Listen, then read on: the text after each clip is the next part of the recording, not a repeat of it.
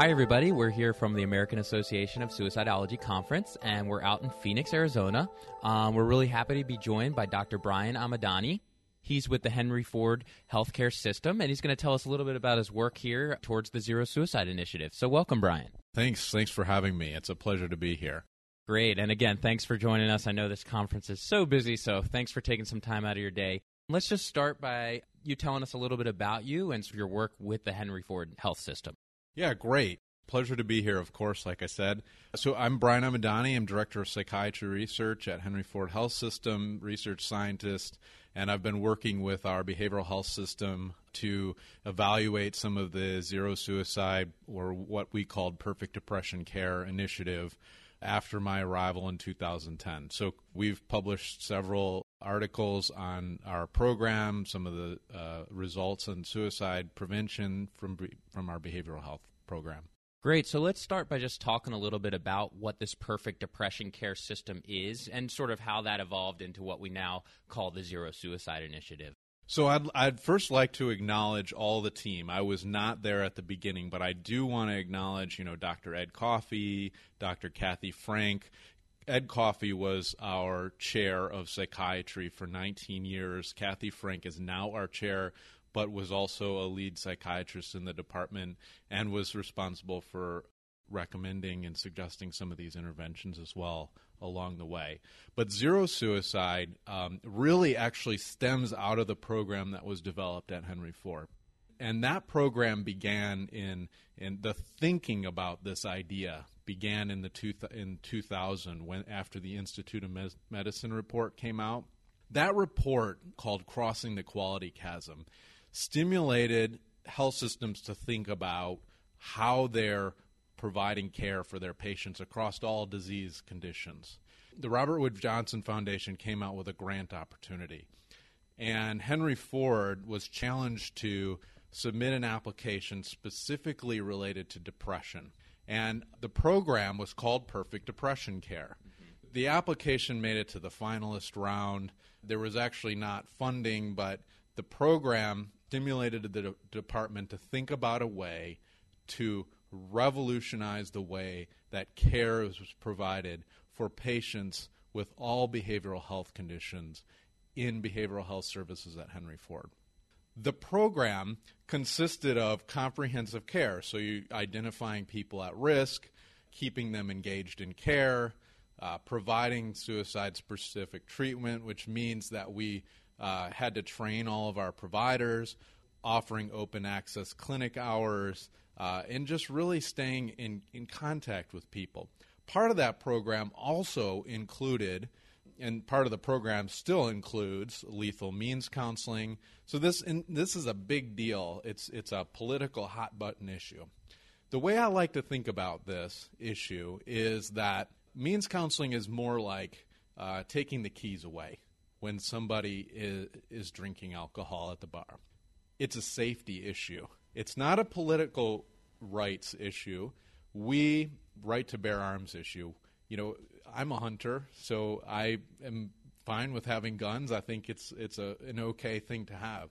But when somebody's at risk for suicide, they're at a danger for themselves. And so at that point, it makes sense for us to talk about let's figure out a way to remove access to lethal means.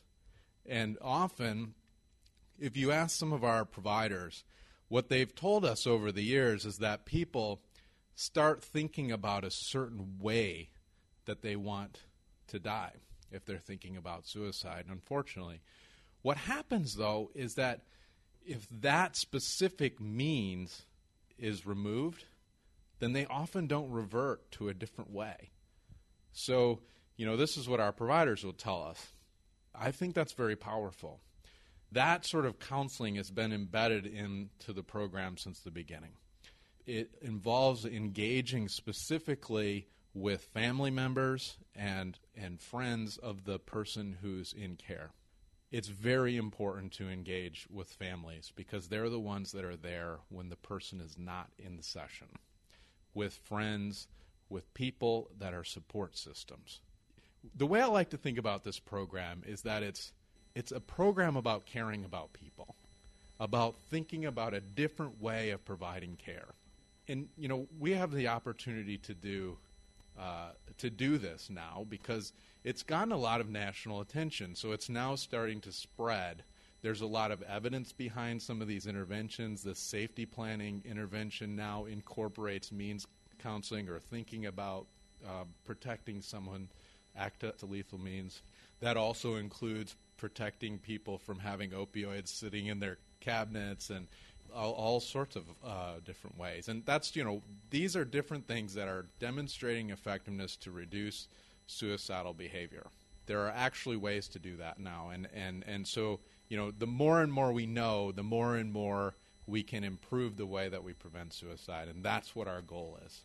Excellent. And so, you know, as you mentioned, this is sort of a comprehensive package, different levels, many interventions. Let's start, though, with that identification piece, because I understand some of your research has been about where we can identify folks within the health system and how to actually screen them to identify them. Yeah, so interestingly, along, you know, this is actually really important. We've spent so much time over the years focusing on how do we prevent suicide among people with known risk factors? And when I say known risk factors, that's people with a mental health diagnosis, substance use diagnosis, or with a prior suicide attempt. It turns out that even though those people are at the greatest risk of suicide, they don't comprise the greatest number of people who died by suicide. In fact, there's only about 30 to 35 percent of people who died by suicide who actually make it to behavioral health services before they die. So, this is really important because as our suicide rate has been rising by 25 to 30 percent, which is just astounding to me. One of the things that, that I'm worried about is that if we put too much energy into only focusing on behavioral health interventions, and, and I think we should focus on behavioral health interventions, those are the people that are most at risk. But if we only focus on behavioral health specific interventions, and that's only where we focus our attention, we will necessarily miss 70% or 65% of people who are at risk for suicide. What we've learned is that over 85% or about 85% of people make a, a, some sort of primary care or general medical visit in the year before they die by suicide. What that means is that if we really want to affect suicide or identify people who are at risk for suicide, we probably better go outside of just behavioral health. And um, so the risk is much lower in that population the risk may be 5 per 100,000, where it may be 60 to 80 in outpatient behavioral health and even over 200 per 100,000 after, after an inpatient hospital stay. But if you only focus on the highest risk people, which need that, they need attention, you'll necessarily miss most people. Yeah, that's such an important point to drive home we've been so constricted, I think, in the world of suicide prevention. It's so refreshing to hear that this zero suicide or perfect depression care approach really steps outside behavioral health and is sounds like primary care is like a key point of entry. Well, actually, it's one of the things we realized probably too late into the game. I mean, we, we were rolling this program only in, in behavioral health probably until, I think, probably more upwards almost until 2010 when I think we took a look at some of the data. Uh, there's actually a paper we published came out a couple years ago showing that even though we had a massive 75% reduction in our suicide rates in our behavioral health patient population, we actually did not have a change in our overall health system suicide rate what that tells me is that we were able to, that program was able to basically offset the increase in the suicide rate in the state of Michigan, but it did not reduce the suicide rate. So if we want to have a necessary and meaningful impact in reducing or eliminating suicide, we need to go beyond behavioral health. And while I think behavioral health intervention is so important and so necessary, one of the things that I want to focus on next is figuring out ways that we can do a better job of reducing suicide for everyone else who never gets to behavioral health, or find a way of getting them there so that, that we can provide better care for people. And, and I think that's going to be the way that we can really make a meaningful reduction in suicide. So we've talked a little bit about identifying and where you where you find folks, which sounds like behavioral health, primary care. But then, you know, what do you do? And we've already touched on this lethal means counseling. And I think I really want to zoom in on that, even though clearly there's many intervention approaches. Could you talk a little bit more about lethal means counseling? Yeah, I mean, like I said before, you know, it's really this is not a, a right to bear arms issue, and I, I don't I don't think it is. I think that we're not saying that people can't have guns forever. We're not saying that they can't ever get treatment for chronic pain. What we're saying is, right now during a time of time of crisis or a time of at, being at risk, that now is probably not the best time having those sorts of means around this idea really focuses on saying, okay, what is it that if someone has a plan or mean means to carry out the plan, it's about saying, hey, let's work together to to take that away so that in that moment of spontaneity when that person is most vulnerable that that thing is not right there you know because then if that can get delayed for just a few minutes sometimes there's opportunity for the, the course to change path. And so what i'm talking about here is is a lot to do with firearms but it also has to do with all these things with opioid. So we have i also do opioid research.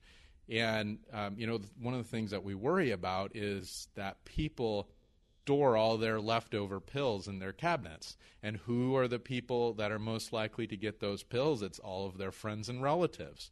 The data on access to opioids shows that prescription opioids, and when you ask people where did you get their opioids, they resounding data say that they got it from a friend or relative. So it's that empty that's that bottle that's left over from your grandma that's sitting in your cabinet, that's where people get it most of the time they don't go to the doctor. They actually just get it right from the cabinet. Mm-hmm. So if we can eliminate access to that, that's another place where we can, I think, have a meaningful impact on reducing risk of suicide. And it sounds like some of that research is still in its infancy. So the opioid epidemic being a really hot topic nowadays, but how to prevent it and what are your, what are your thoughts on that and how we can study this? Obviously, we don't know that much yet, but what are some research directions to get to the bottom of this issue? So there has been actually a plateauing of prescribing of opioids, and I think a lot of that has to do with the CDC opioid prescribing guidelines that came out last year. We still need to learn more about how that's impacting prescribing. There's also these new res- formulations that are potentially having an impact. We need to learn more about that. What we do know is that there's a very clear link between opioid prescriptions and opioid overdose deaths. A portion of those deaths are suicides. We don't know the specific link between opioid prescriptions and suicide deaths. That research is is underway, and I think you know we'll have more and more evidence uh, over the the next few years. It's very clear that opioids are responsible for opioid overdose deaths, and and uh, and there's a clear established link across the world for that relationship. Very, very interesting. Well, thank you for your time today. I want to give you an opportunity to sort of just add other thought, closing remarks. One of the the most powerful things about being at this conference is is, is just being around people who are so focused and dedicating their lives to preventing suicide and I feel so honored to be here. But I also um, just want to keep moving forward. I think there's a lot of work to be done, but I think and I truly believe that we can make an impact on reducing suicide in this country, and I think that it's going to happen. Um, and I just think we just need to keep working hard um, and actually keep working on caring about people. Well said. Well, thank you, Dr. Ahmedani. We're going to post some links to some of your work and some of the uh, great research coming out of the Henry Ford Care System. As well, uh, we invite our listeners to comment, chime in. What are your thoughts on the zero suicide movement and lethal means counseling? We'd love to hear from you. Until next time, please join us for more interviews on important work in suicide prevention.